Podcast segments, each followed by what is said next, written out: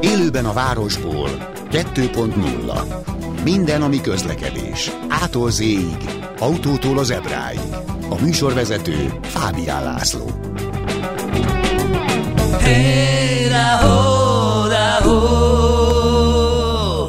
Jó napot kívánok, köszöntöm Önöket! Ebben a mai, hogy is mondjam, különleges vagy érdekes adásban tíz évnyi élőben a városból műsorvezetés után, kicsivel több, mint tíz év, búcsúzom önöktől, de csak ideiglenesen, de erről majd csak tényleg picit részletesebben szeretnék beszélni a műsor vége felé, egyúttal bemutatva az utódomat is.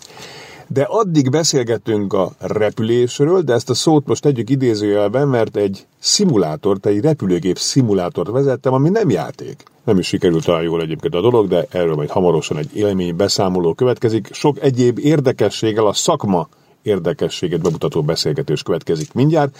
Utána pedig a közúti közlekedésről lesz szó, hogy Magyarországon egy kicsit túlszabályozott, vagy félreszabályozott, erről beszélgettünk a szakemberrel. Nos! Az igazat megvalóan nekem leesett az állam, amikor először meghallottam azt, hogy Forma 1-es pilótákat szimulátorral képeznek ki, illetve szimulátoron gyakorolnak be pályákat. Kanyarokat, az ideális évet, stb. stb. Amikor azt megtudtam, hogy pilótákat, már úgy értem, hogy repülőgép pilótákat is képeznek ki, így akkor még jobban lesett az állam. Egy ilyen szimulátorban mentem el, Persze ennek van több fokozata, vannak olyanok, amelyek annyira élethűek, hogy különböző katasztrófa helyzeteket is tudnak szimulálni.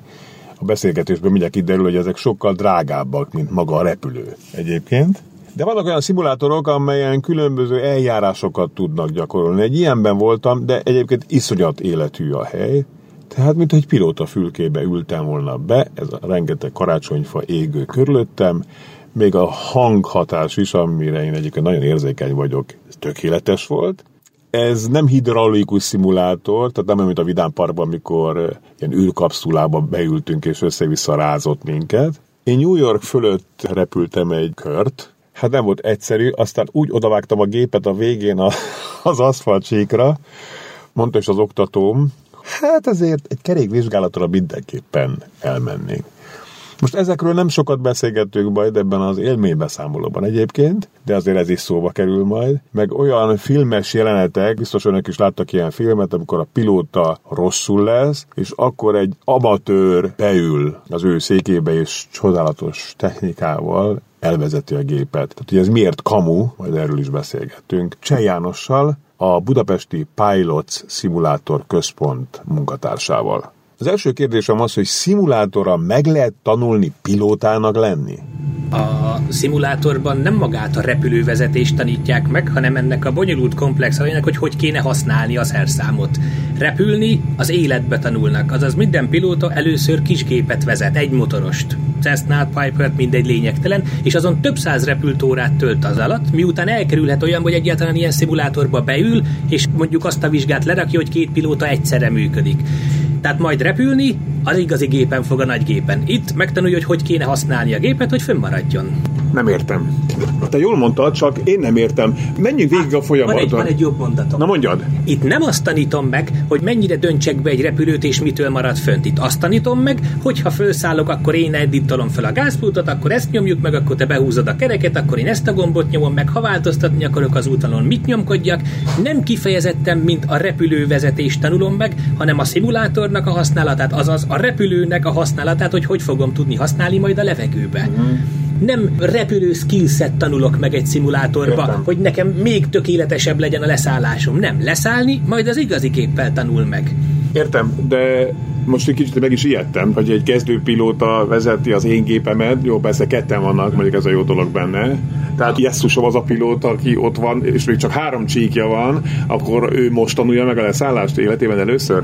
A kezdő pilóta azért ez egy enyhe túlzás, aki már utasokat visz, előtte neki már van több száz repültórája kisgépen, van egy három hónapnyi kiképzése olyan szimulátoron, ami ugyanolyan repültórának fog egy el a légitársaság, mintha az igazit is vezette uh-huh. volna, és tegyük hozzá, hogy öttül mellette egy több ezer órás oktatókapitány, tehát nem a kezdőkapitány kerül mellé, hanem kifejezetten oktató, illetve az ilyen kezdőpilóta mellett az első egy-két körre van egy harmadik pilóta bent a kokpitban a jumpseaten, hogyha ne adj Isten olyan vészhelyzet van, vagy bármi, amit ő még nem annyira képbe lenne, és a kapitány megkéri, akkor kicserélik. Tehát olyan nincs, hogy összeraknak két ilyen, most kaptam meg a repülőt, hadd menjen, és hogy lehet mindent megtanulni, mint az életben is, csinálni kell.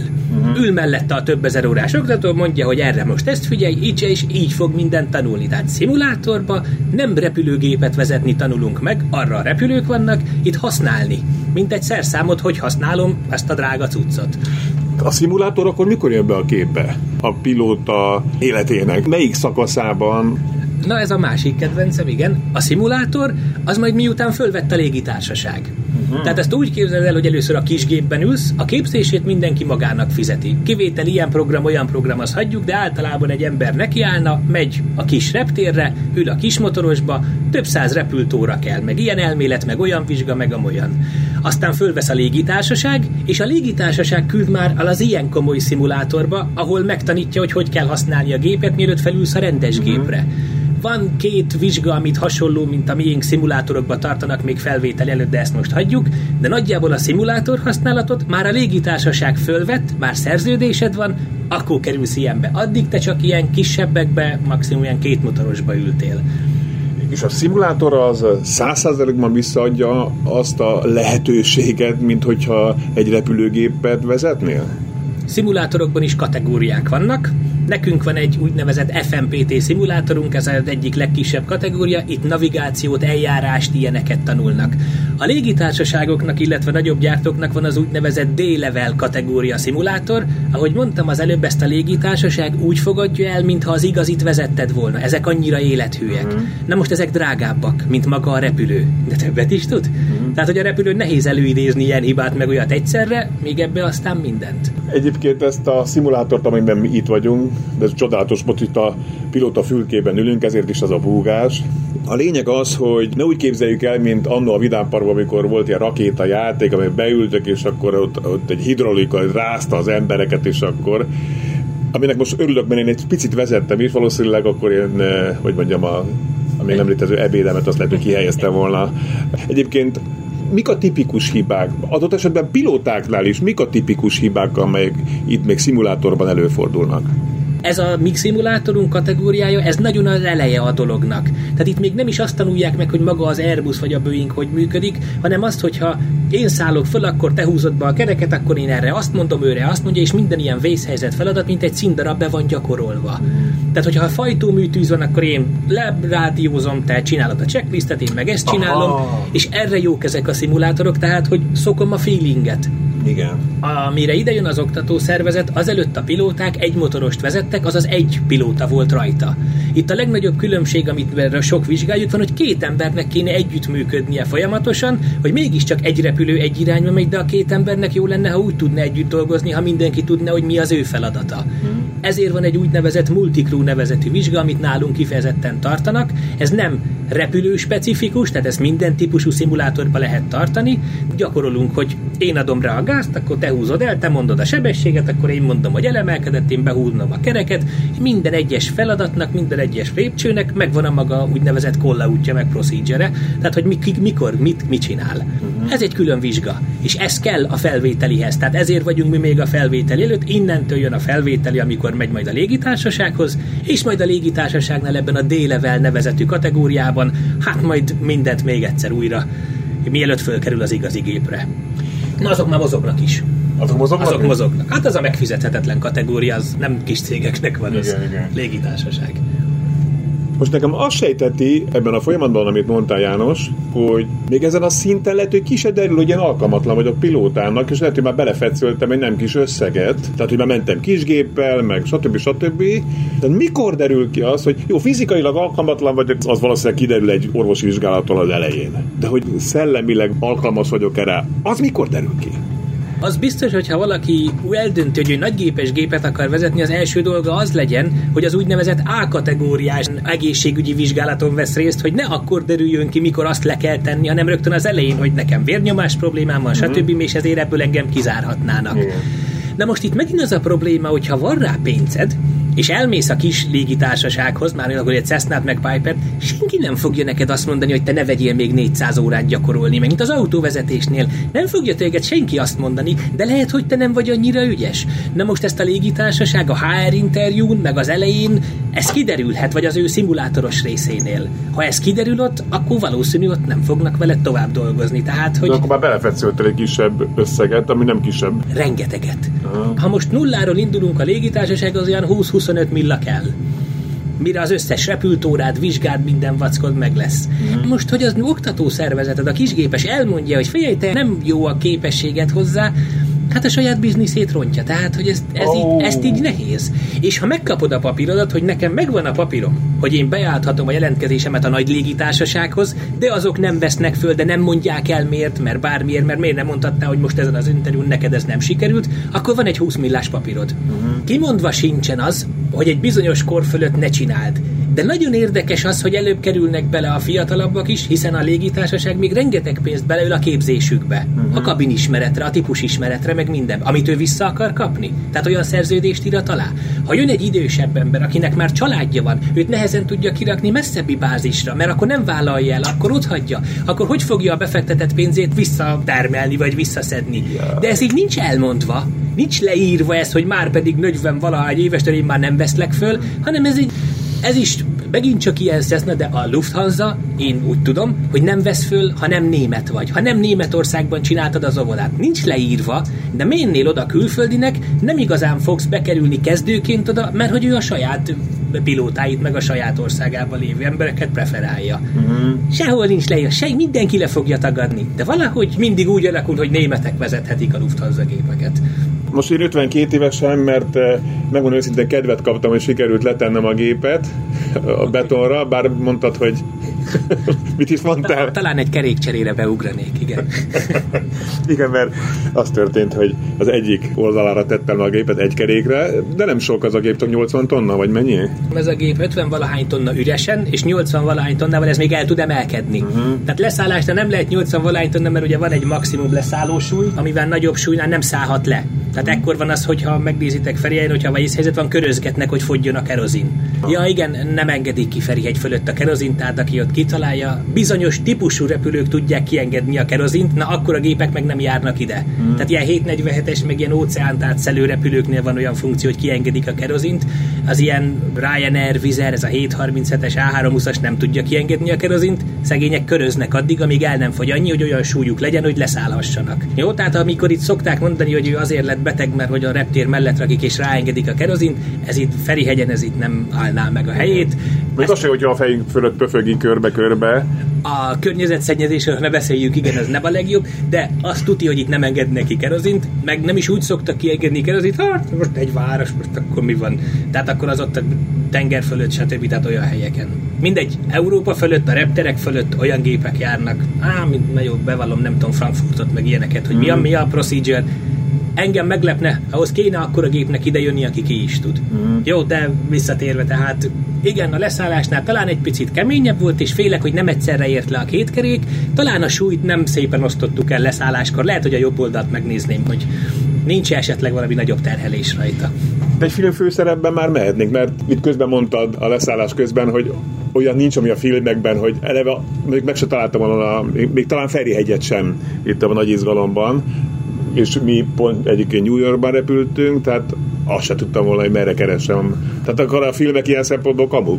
Vagy sas szeme van a filmben lévő pilótának, nem is pilóta, hanem az ilyen adhok pilótának. Igen, ez a meghalt a pilóta, beült az utas. Tételezzük fel, hogy valami csoda folytán, de hogy ő kinéze az ablakon, és megtalál egy 4 kilométer hosszú, 45 méter széles betoncsíkot ezen a kisebb bolygón, ahol élünk, én, én nem érzem teljesen reálisnak, de, de nézzétek meg a filmeken, ők mindig a beton közepére szállnak. Igen. Ős tehetség az összes. Igen nem tudom érezte, de hogy én megmutattam, hogy hol a beton, és azért mintha nem pont a közepére szálltunk volna le, és nem pont egyenesen. Igen. És ha azt volt időt figyelni, már nem vagyok benne biztos, hogy én egy-két gombot nyomkodtam Igen. közben.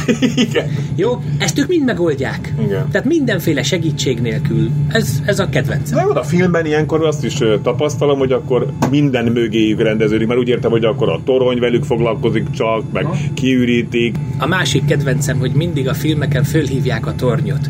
Az remek, de a torony az saját repterét irányítja a földön. Uh-huh. Tehát ő nem az eget irányítja. A torony az néz le, ahogy nála hogy van, és gurítgatja a repülőket, és mondja, hogy te erre-arra mehetsz. Aki a levegőben nézi az irányítást, az nálunk a Hungarokontrollnál a 18. kerületben egy zárt irodába vannak, ablaktalan irodába, és nézik a monitort. Igen. Csak hát ez filmen nem olyan látványos. Hát mennyivel jobb ott nézni a tornyot, és akkor ott mondják, hogy kicsit jobbra, kicsit balra. Azért a toronyból is jó, pont jó szögből rálátnak, hogy pont a pályával egy vonal, na még egy kicsit jobbra. Igen. Oké. Okay. Jó, szóval a toronyban is ülő emberke, az a földet irányítja a saját repterét. Hogy hová álljon be, honnan indulhatsz, te szállhatsz föl, te szállhatsz le, de nem, nem ő irányítja azt. Nem mindegy, hagyjuk. Igen. Tételt fel, hogy egy átlagos képességű ember vagyok, akkor mennyi idő kell azt gyakorolni, hogy tényleg leszálljak az aszfalt közepén úgy, hogy az utasok fele nakapjon agyrázkodás minimum, vagy nem tudom. Nem is tudom, mit kapnak ilyenkor az utasok. Ha nincs bekötve magam, mert hallottam olyan turbulenciáról, hogy tud addig ugrani, hogy a peveri a fejét a izébe szerintem turvasérüléssel is. Ja, Na mindegy. csomagtartóba Igen, jó kérdés, de az, hogy ilyet vezethessél, az azért tök esélytelen, mert nem fogja senki odaadni neked, hogy gyere, próbáld ki. Igen. Tehát, hogy ahhoz, hogy te ide vezessél, elverted azt a közel 20-25 millát, rengeteg elméleti vizsgát, rengeteg, felvett a légitársaság, és utána kipróbálod, tehát És de, mint mondtál, 52 éves vagyok, most esélytelen. Ez minden pénz és idő kérdése. Ha te odaállsz a kisgépes oktatószervezet elé, hogy itt van minden pénzem, semmit, reggeltől estig itt tudok lenni, és tud neked repülőt adni, akkor hamar is meg lehet ez az egész. Igazából repült időt gyűjtesz. Nem tudom pontosan valami 150, 200, 300 repültóra mindenképp kell, tehát azt tart sokáig. De most azért elég nagy elméleti anyagok vannak, uh-huh. úgynevezett ATPL vizsga, több ezer kérdésbank, meg stb. mire azon végigmész, hogy azon át is jussál, ahhoz talán még tanulni is kéne, tehát megint milyen gyorsan fog az agyad. tehát, hogy Ja. itt, itt ez a gond, hogy akárkiből így nem lesz hirtelen pilóta. Rengeteget tanulnak, rengeteg elméleti vizsga van, irdatlan sokat időt, energiát, stb. rá kell áldozni, és hát ülni kell a gépbe, hogy üljön a repültóra. Eh, Na jó, lehet, hogy elengedem. Nem bántás. Nincs olcsóbb megoldás? Veszel magadnak egy sajátot. Ah. John Travolta, tessék, építesz magadnak egy repteret. Na, de mondom, olcsóbb, olcsóbb. Olcsó megoldás. Akkor nincs. De miért, miért például egyetemi szinten Magyarországon nincs pilóta képzés? Több is van úgy, de de- ú, most integrált képzés nem fog eszembe jutni a rendes szó. Egyetemi diplomaszakon csinálják. Diákhitelre csinálhatod. Ettől nem lesz olcsóbb. Aha. Csak a diákhitel. Konkrétan ez ilyen másoddiplomáson három egyetemen is csinálják, ami nagyon régi, ami már nagyon régóta vagy egy nyíregyházi egyetemen konkrétan. Elvisznek addig, hogy te beadhassd a jelentkezésedet a légitársasághoz. De vannak a légitársaságnak egy ilyen kadétprogramjai is, tehát van ilyen megoldás, de előbb-utóbb akkor is valamilyen formában ezt ki kell fizetni, és ezt te fizeted. Tehát még ha ilyen kadétprogramba bekerülsz, nem tudom, nem láttam a szerződést, de ha nem kell kifizetni, akkor valamit egy életre oda kötötted magad. Igen. Hát nem hülyék azok, hát az Persze. pénzbe kerül. Tehát, hogy ez a probléma itt ezzel, hogy ettől még irdatlan sok pénzt fogsz elkölteni, és igen, most több egyetemen is indult ilyen pilótaképzés, diákhitelből megcsinálhatod. Na de megint itt a probléma, megcsináltad. Megvan a diákhitel, vissza is kéne fizetni, és megint ott tartunk, hogy a HR interjún valamiért nem voltál szimpatikus. Vagy ezen a felvételin valamiért nem téged választottak. Vagy hirtelen sok pilóta lett. Akkor ott egy nagyon drága bizét. De most te lebeszélsz, lebeszéled az embereket a pilótaságról, akkor, akkor, akkor mi, mi az út? Hát akkor mégiscsak lesznek pilóták, vagy az Nem hogy? beszélek le, csak én előtte lehet, hogy elmennék egy rendes diplomát is csinálni, hogyha ez nem jönne össze, Mhm. valami akkor legyen második verzióba is. Tehát én ezt mindig el szoktam mondani, mindig, amikor jönnek ide fiatalok is, hogy konkrétan ott a lehetőség, minden. Igen, ha már fölvettek, irdatlan jól lehet vele keresni. Azért ez nem egy fizikai munka, azért itt mégiscsak egy kabinba ülsz, jó hajnalba kell indulni, stb. Tehát azért ez egy tök jó szakma, meg ha szeretsz repülni, akkor ez, ez mindenképpen áldozatokkal fog járni, és igen, ha a, ez a legnagyobb probléma, hogy senki nem fogja megmondani, hogy 20 év után nem lesz-e bármiféle betegséged. Erre van még ilyen biztosítás is. Tehát, hogy lehet kötni valami biztosítást, hogy te pilóta vagy, és hát mindegy. Jó. Nem úgy kéne neki szaladni szerintem pilótaképzésnek, és elverni ennyi pénzt, hogy előtte nem kéne megnézni. Tehát nem, nem mindent erre alapját tegyünk föl, az a lényeg. Rengeteg ember van, ezt imádja, ezt csinál, csinálja, de azért nézze meg, hogy mibe fog kerülni, és hol lesz a vége. Most a szimulátorról egy kicsit. A repülőgépipar nyilván nem fejlődik talán annyira gyorsan, mint mondjuk az autóipar. Mennyire követi a szimulátor a valóságot ilyen tekintetben? Az én kategóriájú szimulátorom, ugye ahogy meséltem, nem konkrétan típust kell nekem itt szimulálni, hanem olyan vizsgákat lehessen tenni, ami még a felvétel előtt van. Az enyém nem nagyon követi. Az enyém, ha 18-ba kapta meg az tehát lassan már 5 éve van ennek a jogosítása, ahhoz, hogy én bármit fejleszek, akkor újra indul az egész a jogosítása a gépnek. Tehát ha én itt szoftvert cserélnék, bármit hardvert kicserélnék, az a hatóságnak le kell adni, aztán be kell bizonyítani, hogy minden tesztem jó, ugyanaz a repülő úgy reagál, tehát hogy ez nem az én kategóriám az, ahol éppen most ez új típust kell csinálni. Most mi egy Airbusban ültünk, bár mondhatod, hogy választhatunk, hogy Boeing vagy Airbus. Én valamire az Airbus jobban szeretem. Lehet, hogy azért, mert ott leszálláskor kevésbé fáj a fülem. Érdekes. Ezt, ezt figyeltem meg. Volt egy időszak, amikor elég sokat repültem így hivatalból, és ezt figyeltem meg. De mindegy, van az Airbus, mégis csak európai, hát most egyszer voltam az Airbus gyárban, pont még akkor építették ott az első 380-ast, emlékszem akkor. De visszatérve, szóval ez, ez tök olyan akkor, mint egy Airbus 2018-ban volt?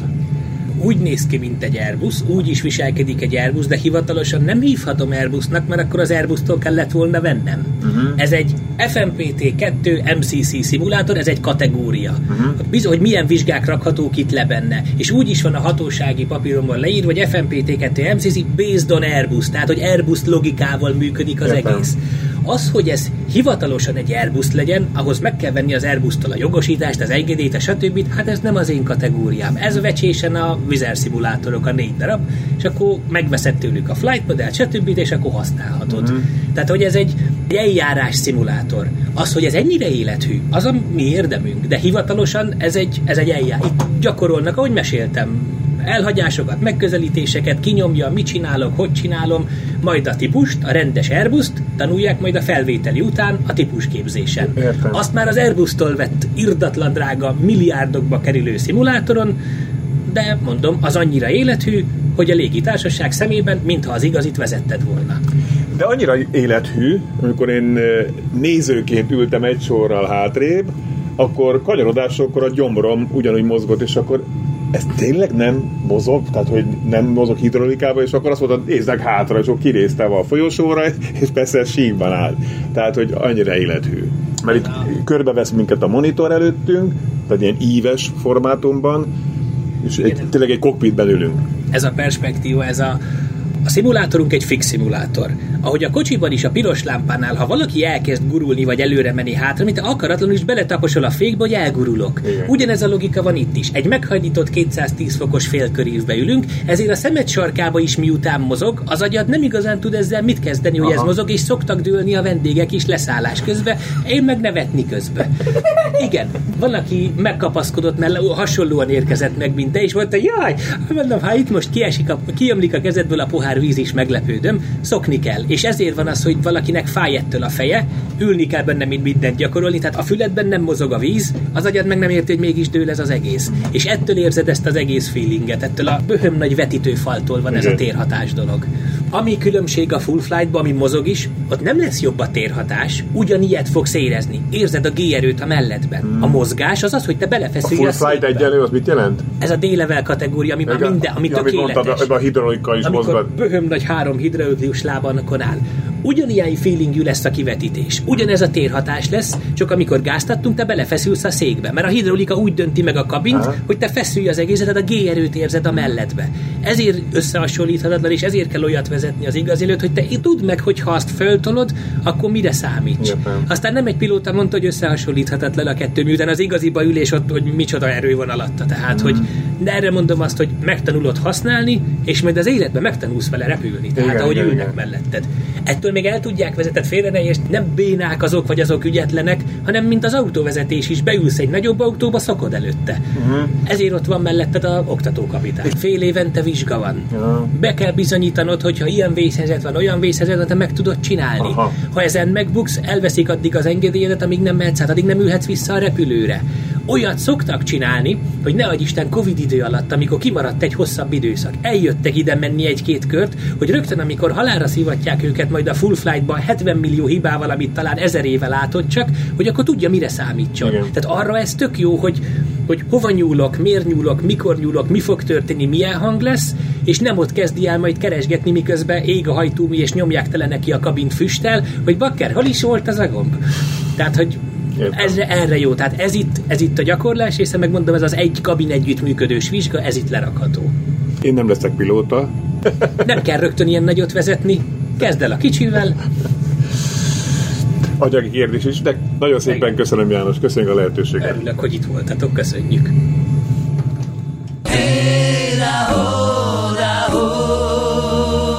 Köszönöm szépen Cseh Jánost, a Budapesti Pilots Szimulátor Központ munkatársát hallották. Hamarosan a rövid szünet után a közúti közlekedés túlszabályozottságáról lesz szó, illetve az, hogy mit lehet ez ellen tenni. Illetve a műsor végén ideiglenesen búcsúzom önöktől, és be is mutatom az utódomat, aki kihézagolja azt az időszakot, amíg nem leszek. Élőben a városból 2.0 Jó napot kívánok, ismét köszöntöm Önöket. Élőben a városból 2.0, ez a második félidő, melyet, ahogy ígértem, a közúti közlekedés problémáival kezdünk, mégpedig arról lesz szó, hogy van Magyarországon egy olyan egyesület, amely azzal foglalkozik, hogy észszerűbbé tegye a közúti közlekedést, mondván nem az. Vagyis túl szabályozott, vagy túl bonyolított a közúti közlekedés.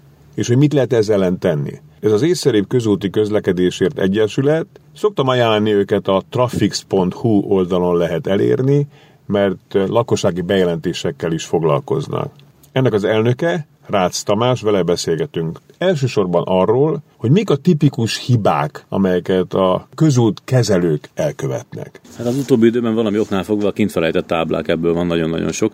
Útépítések azok megszűnnek, a munkások levonulnak, az út úgy, ahogy elkészült, és a táblák mégiscsak kint maradnak. Ott vannak ezek az útszűkület táblák, a munkavégzés tábla, és persze a soha ki nem írható 30-as tábla ezeken a helyeken. De ezeket nem úgy csinálják, hogy vezetnek egy Excel táblázatot, vagy rákérdeztetek a közútkezelőjénél, hogy ez hogy történhet meg? hogy, hogy kimarad, vagy, vagy miért nincs erre egy protokoll, hogy az utolsó ember, aki fölsöpri az utat, vagy nem, az elhozza a táblát. Ezt mi sem értjük, hogy lehet általában nem hiányzik ezeknek a cégeknek ezek a táblák, tehát hogy valahogy föl kéne tűnni, hogy most kevesebb 30-as táblájuk és útszűkül a táblájuk van, mint addig. Útkezelőket hiába kérdezzük, mert ilyenkor nem ők a kivitelező. Tehát ezek rendszerint nem, nem olyankor maradnak kint, amikor az autópályán vagy a nagyobb országos utakon történik valamilyen felújítás, hanem ez, ez ilyen kivitelező cégeknek átadott munkaterületre átadott utakon szokott kint maradni, és akkor ott ezek a kis kivitelező cégek azok, akik nem, nem szedik ezeket össze, hanem, hanem ott felejtik. De akkor amit mondasz, azt sejteti, hogy a közút kezelője, aki a főnök, az nem ellenőrzi az utat, a felújítás, vagy a, vagy a kátyúzás, vagy bárminek az állapotát, hanem csak egyszerűen oké, okay, kész vagyunk, sziasztok, hello. Mert ha ők ellenőrzik, akkor az ő protokolljukban is benne kéne lennie annak, hogy ellenőrzik a kinfelejtett táblákat. Ez egy zseniális ráérzés arra, hogy mi lehet a probléma. Egyébként most nekem adtál egy ötletet ezzel a kérdéssel. Attól tartok, hogy a, a bejárás és az átvétel az olyankor történik, amikor még az, átmeneti táblázás kint van, hiszen még elvileg zajlik a munka, hiszen a bejárás is a munka folyamat része. És utána, amikor már nincs munka, átvették kész, akkor utána valószínűleg nem gyerek be még egyszer az útnak a hivatalos gazdája, hogy, hogy elvitték az összes táblát. Erre rá fogunk kérdezni, ez lehet, hogy rátapintottál valami nagyon lényegesre. Ezek többnyire vagy amúgy is létező oszlopokra felrakott táblák, vagy pedig ideiglenesen kirakott táblák, tehát ezekkel a kis öntött beton vagy, vagy műanyag állványjal, és akkor benne a pici oszloppa, ezek azok, amiket nem szoktak összeszedni, ezek nem fixre telepített mm, táblák, tehát ezért is könnyebb lenne őket elvinni, és ezért is könnyebb valószínűleg felejteni őket az út mellett. Egyébként a közútkezelői mennyire segítőkészek, veletek, mennyire hálásak, mert ha belegondolunk, egy elég hiánypótló dolgot végeztek. A nagy útkezelők, tehát a Magyar Közút, és most már az autópálya új kezelője és a koncesziós autópályák új kezelője, akikkel volt alkalmunk beszélgetni, üdvözlik a mi tevékenységünket, tehát ők szeretik, hogyha a hibáikra felhívjuk a figyelmet. Nem is az ő hibáikra, nem is rosszul fogalmaztam talán, hanem inkább az, azokra a hibákra, amik, amik veszélyesek és amik lassítják vagy rosszul, rossz irányba befolyásolják a forgalmat. Tehát nekik ezzel mi segítünk. Nekem van egy ilyen érzésem, hogy ők ezt, ezt szeretik és jó néven veszik, és jó is velük a kapcsolat. Tehát több kutatást is végeztünk a Magyar Közútnak például, tehát igyekszünk így együtt mindannyian tenni azért, hogy biztonságosabb és hatékonyabb legyen a forgalomszervezés. A probléma inkább az önkormányzatokkal van, ahol a, az útkezelés, az útfenntartás az egy ilyen marginális része az önkormányzati feladatoknak, de mégis nagyon hajlamosak beleállni rosszul kitalált forgalmi rendekbe és rosszul kirakott táblákba. Erre van példa? Vagy konkrét példa? Ó, hát szerintem már olyan sokszor mondtam a kedvencemet, inkább általánosságban mondanék, hogy ne bántsak meg senkit, meg sem. Tehát az a, az a jellemző, hogy túlkorlátozást vezetnek be. Egyszerűen mondhatom, nevetséges, amikor egy, egy faluban tényleg egy 30-as táblától, vagy egy behajtani tilos kivéve célforgalom táblától tehát amikor erre azt mondom, hogy politikai ok, de hát végül is igen, tehát a helyben lakóknak a, nem is tudom, a megbecsülését szeretné, vagy a, vagy a, vagy a pozitív érzéseit szeretné ezzel kiváltani adott esetben a, a helyi önkormányzat. Tehát, hogy ők azt képzelik, hogy majd attól, hogy 30-as táblát raknak ki, és akkor a, a utcában lassul a forgalom, hogy ez majd így mindenkinek jó lesz, és uh, utána nagyon nehezen mennek ebből vissza, ugye, mert azt a lakosság felé is föl kéne vállalni, hogy egyrészt rossz döntést hoztak, másrészt pedig, hogy akkor visszagyorsították a forgalmat. Más kérdés, hogy ezek a korlátozások elsősorban, ezt nagyon ritkán gondolják át sajnos a, a lakosok is, is, és a politikusok is, hogy ezek a korlátozások leg, leginkább a helyben lakókat érintik, hiszen ők közlekednek ott a legtöbbet. Uh-huh. Tehát ez tipikus, hogy teljes jó szándékkal valamiféle lassító, korlátozó, tiltó tábla kerül ki egy, egy kis települési utcára, és utána pár nappal, héttel később a lakosok jelentkeznek, hogy ezt mégis inkább le kéne szerelni, mert őket érinti hátrányosan az, hogy, hogy nekik ott lassabban kell menni, nem szabad megállni, stb. De az önkormányzatok, illetve mondjuk falvak, kisvárosok mennyire részei egy országos integrált rendszernek, vagy mennyire érz úgy, hogy mondom, kis királyságok? Uh-huh kiskirályságok, tehát Magyarországon hiányzik a központi felügyelet ezeknek a, ezeknek a helyi forgalmi rendeknek a, a kialakításának, megváltoztatásának. De most van egy nemzeti közlekedési hatóság például. Igen, és az ő, az ő feladatkörükben ez nincsen benne. Ez egy ilyen kimaradt dolog. Tehát a, a nagy országos főútvonalakat azt a nagy országos út, útkezelők azt központilag üzemeltetik, ők elég hatékonyan csinálják ezt, és nyilván, hogyha ezeknél a nagy rendszereknél kiderül valamilyen hiányosság, probléma, szabálytalanság, ne Isten balesetveszély, akkor ott nagyon egyszerű központilag elrendelni ennek a javítását. Hogyha a nagyon-nagyon széttagolt önkormányzati, önkormányzati kezelésben álló úthálózat valamelyik részén alakul ki egy ilyen, hát ott az nem. Ott, ott a helyi polgármester dönt róla, a helyi műszaki osztály csinálja meg a, a terveket. Ez olyan nagy probléma, hogy ezt mi kormány szinten szeretnénk segíteni, kezelni. Be is jelentkeztünk az immár létező közlekedési minisztériumhoz azzal az igényünkkel, vagy azzal a, azzal a felvetésünkkel, hogy valahogy ezt valamilyen úton, módon mégiscsak központosítani kellene, és örömmel jelenthetem, hogy van is egy együttműködés. Tehát elindult egy olyan munkafolyamat, minek keretében megvizsgáljuk azt, hogy hogyan lehet ezeket a egyedi hibás forgalomszervezési döntéseket valahogy központilag felügyelni, felülbírálni akár lehet esetleg szabványosítani megoldásokat, mondjuk a fekvő rendőr kérdését, vagy adott esetben a fekvő rendőrség intézményét megszüntetni, és valamilyen más haladóbb megoldással helyettesíteni? A fekvőrendőrökkel is kapcsolatban is az a, az a problémám, hogy, hogy nem szabványosított, tehát valami olyan, mintha egy lépcső lenne, másik meg egy nagyon szépen ívesen elnyúló valami. Igen, ez a fekvőrendőr, ez egy, ez egy ilyen szörnyű határterülete annak, amit mi csinálunk. Elméletileg szabványosított olyan tekintetben, hogy a fekvőrendőrön át kell tudni menni járművel olyan sebességgel, mint amilyen sebességkorlátozás arra az útra vonatkozik. Tehát nem... Próbáltad meg? Hát nyilván, tehát ez a baj, nem így valósulnak ezek Igen. meg. Ennek ellenére hiába nem szabályos a kialakítása, ott vagyunk, ahol az előbb, hogy ennek a uh-huh. szabálytalan kialakításnak a felügyeletét, vagy az ellenőrzését az a, az, az önkormányzat végzi el, hogyha önkormányzati területen van a fekvőrendőr, amelyik azt odaépítette. És ezt, ahogy mondod, ezt aggályosnak érezzük, és próbálunk ö, lépéseket tenni annak érdekében, hogy, hogy legalább ezen a területen tényleg valamilyenféle, valamilyenféle felügyelet kialakulhasson, és nem is feltétlenül gondolom, hogy mindent szabványosítani kéne rögtön, és, és mindent nagyon szigorúan engedélyeztetni kellene, és bürokratikus eljárások alá vonni mindenféle táblakéhelyezés, forgalmi rend de azt szeretném, hogy amit mi csinálunk, tehát ha észreveszi a lakosság, a közlekedő lakosság, hogy valami probléma van, ezt nekünk jelzi, mi ezt jelezzük az útkezelőnek, akkor utána ezt a problémát már ne lehessen nem tudomásul venni, hanem utána kötelező legyen hozzáigazítani a, az adott forgalmi szabályozást ahhoz, ami a, az általában jellemző és jó és kívánatos. De akkor jól értem, akkor az önkormányzatok sokszor ignorálják a, a javaslatotokat, vagy a felvetéseteket. Gyakorlatilag igen, igen. Tehát az önkormányzatok által kezelt utak azok, amelyekről leggyakrabban nem kapunk még csak választ sem, hogyha jelzzük, mm. hogy valamilyen hiba történt. Milyen ehhez hasonló problémával küzd a magyar közlekedés szabályozás, mint mondjuk a fekvőrendőr, vagy amit mondtál, hogy egy kisebb önkormányzat önkényesen lezár egy utat? Van ilyen? Most ha egészen, nem is tudom, nagyszabású akarok lenni ezzel kapcsolatban, akkor ugye van egy ikonikus példája a Lánchíd. Az a járműforgalomból való kivonása, vagy, vagy a, a visszahelyezése, vagy az áthaladó járművek körének a meghatározása. Én úgy gondolom, hogy nem elsősorban politikai kérdés kellene, hogy legyen. Tehát a Lánchíd ez a közlekedési hálózatnak a része, az Budapest egyik hídja nem sok közül.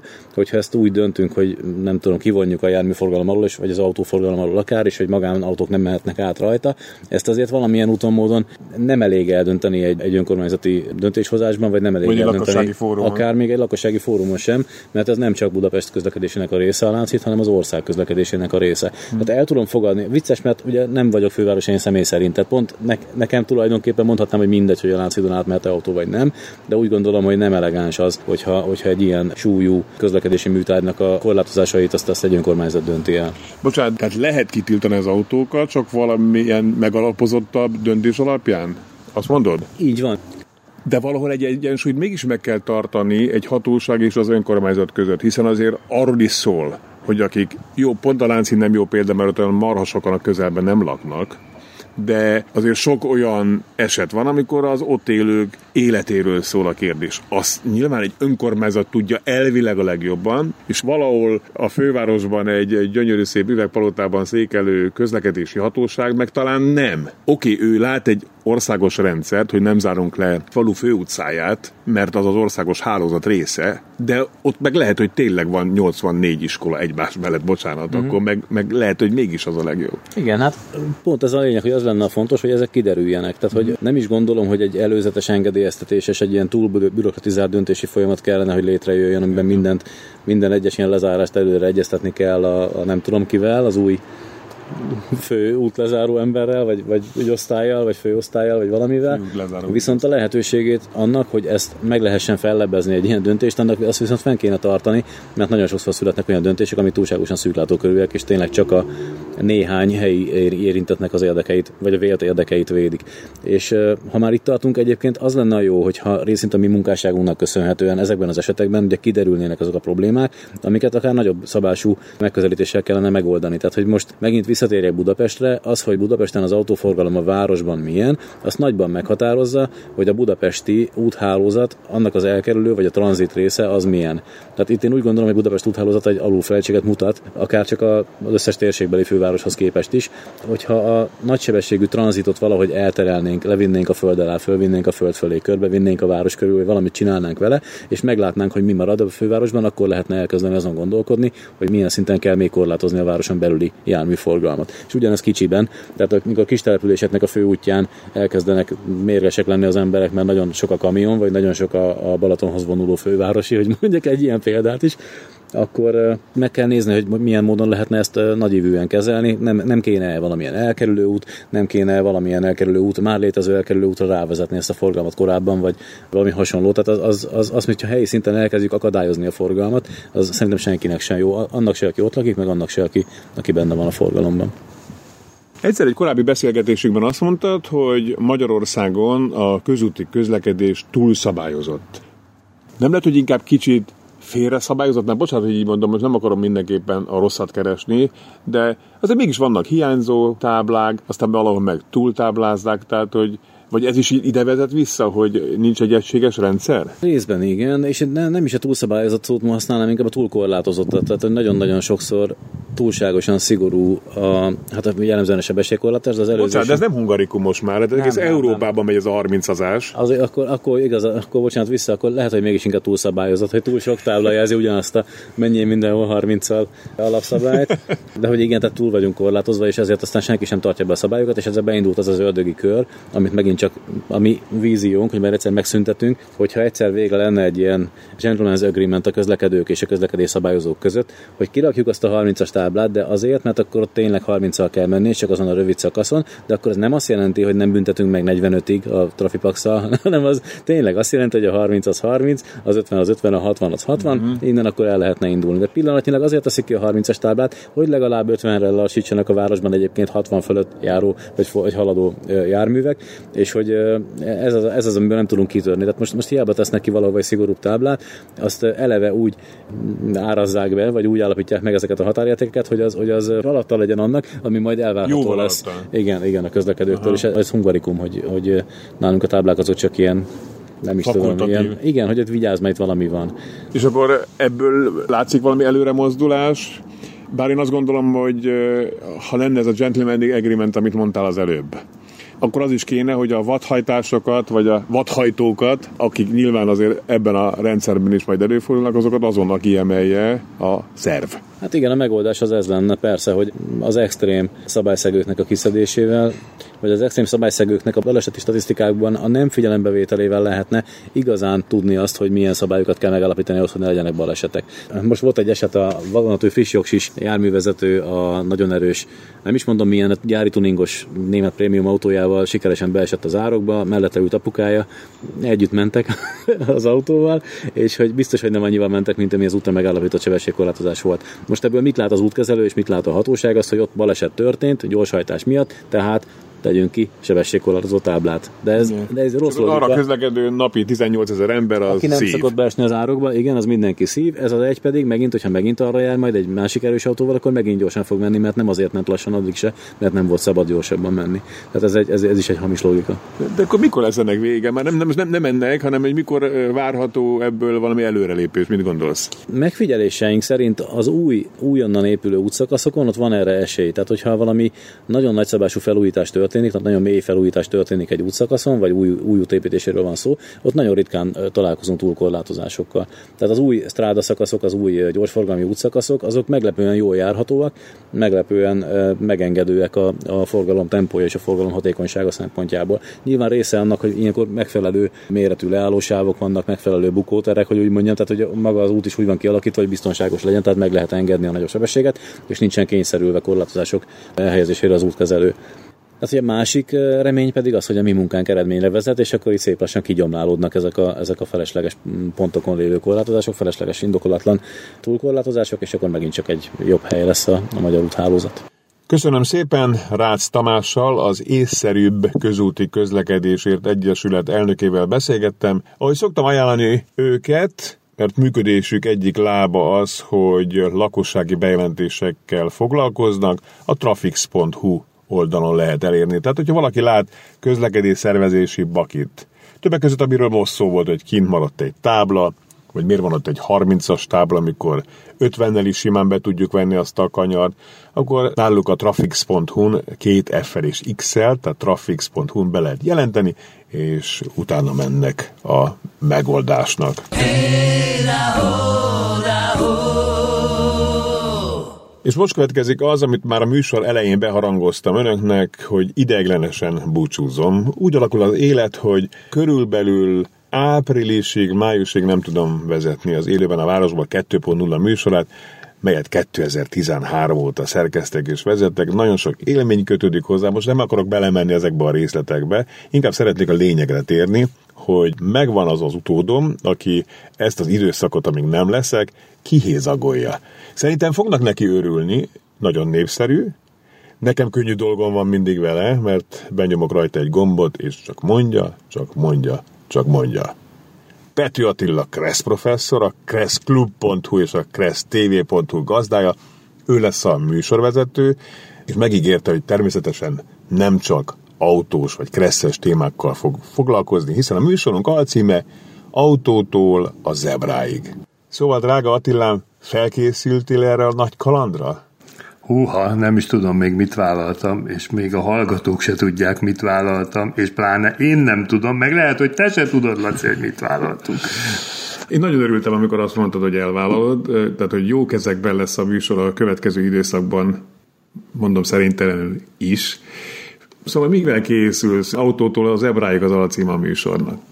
Én úgy gondolom, mint Kressz professzor, muszáj adnom egy stílust a, a műsornak, tehát talán a legjobb hírem, hogy, hogy minden adásban lesz legalább 5 perc Kressz, azt nem hagyjuk ki, de hát figyelj, ha csak azt mondom, hogy gyerekkoromban vonatvezető akartam lenni, aztán a villamosok, trollibuszok nagyon érdekeltek, mindig néztem, hogy a vezetékeket rakják le, a repülést imádom, hát talán a hajózás az, ami kimarad, de hát ott vannak az autók, a motorok, a különböző mikromobilitási eszközök, tehát szerintem végtelen a tárház, és egy kicsit önző leszek, olyan műsorokat fogok csinálni, ami engem is érdekel, olyan vendégeket fogok hívni, hogy, hogy ami kérdés bennem évek, évtizedek alatt felmerült, azokat megosztjuk a hallgatókkal, véleményeket mondunk, lehet majd írni az adásba, ilyen terveim vannak, sőt, hát még lehet, hogy a különböző műsorokban a telefonhívások is működhetnek, mert mindenkinek van szerintem közlekedési témába kedvenc témája, és kérdése meg biztos.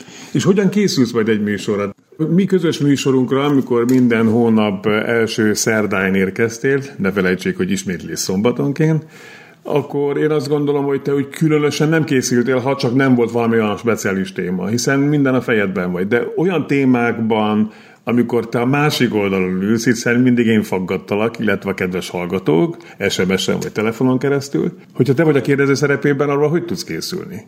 Hát igen, ez a legnehezebb feladat az egész felkérésben. Valóban ez egy műhelytitok, de én zsigerből mentem oda minden adásunkra, hiszen a, a Kresszel kapcsolatos, autós iskolákkal, oktatással kapcsolatos tudás tényleg ott van a fejemben, bár azért elmondom, azért sok mindennek én is utána néztem, főleg olyan kérdés.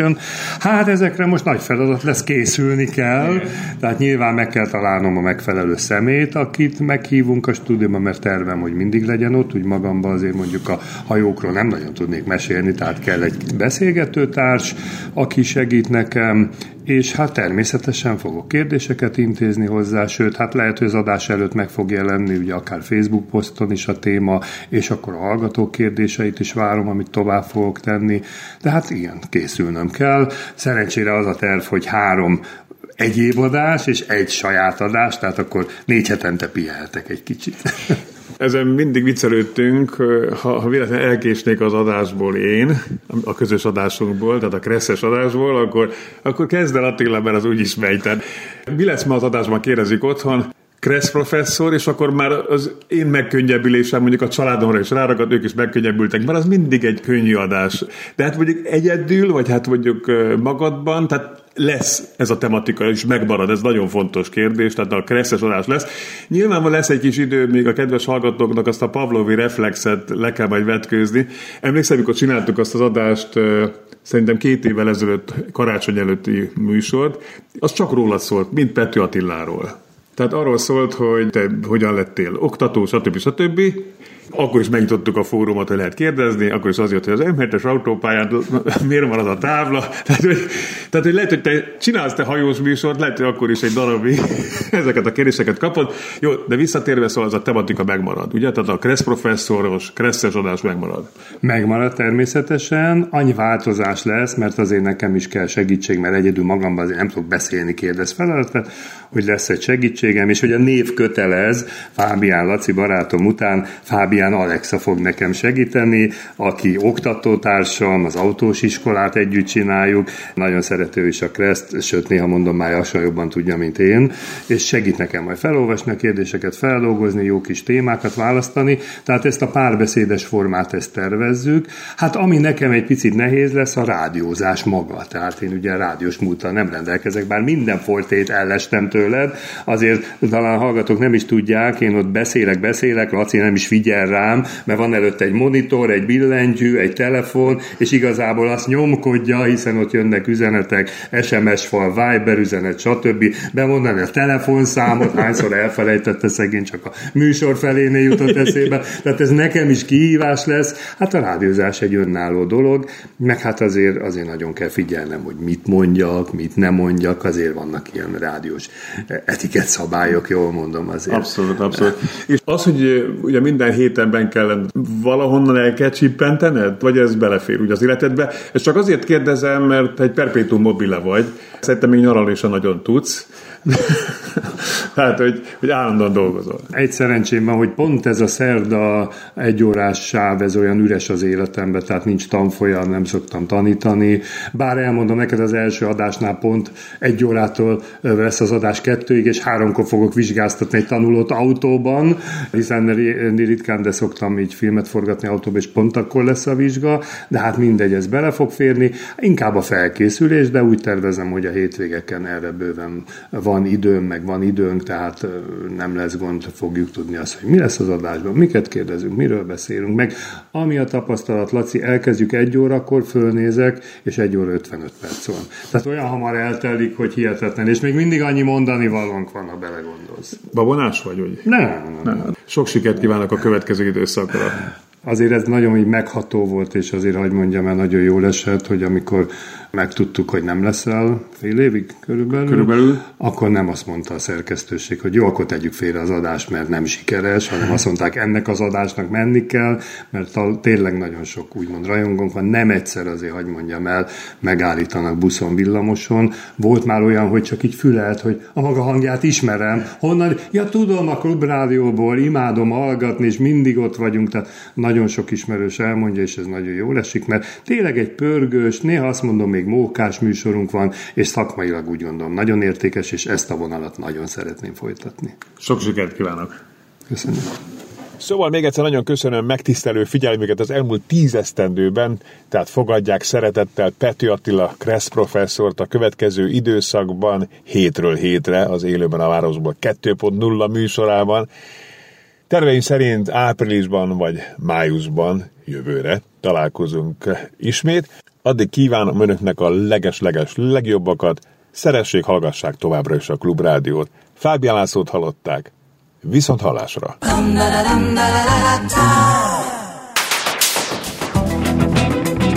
Élőben a városból 2.0 Minden, ami közlekedés. Ától z autótól az ebráig. A műsorvezető Fábián László.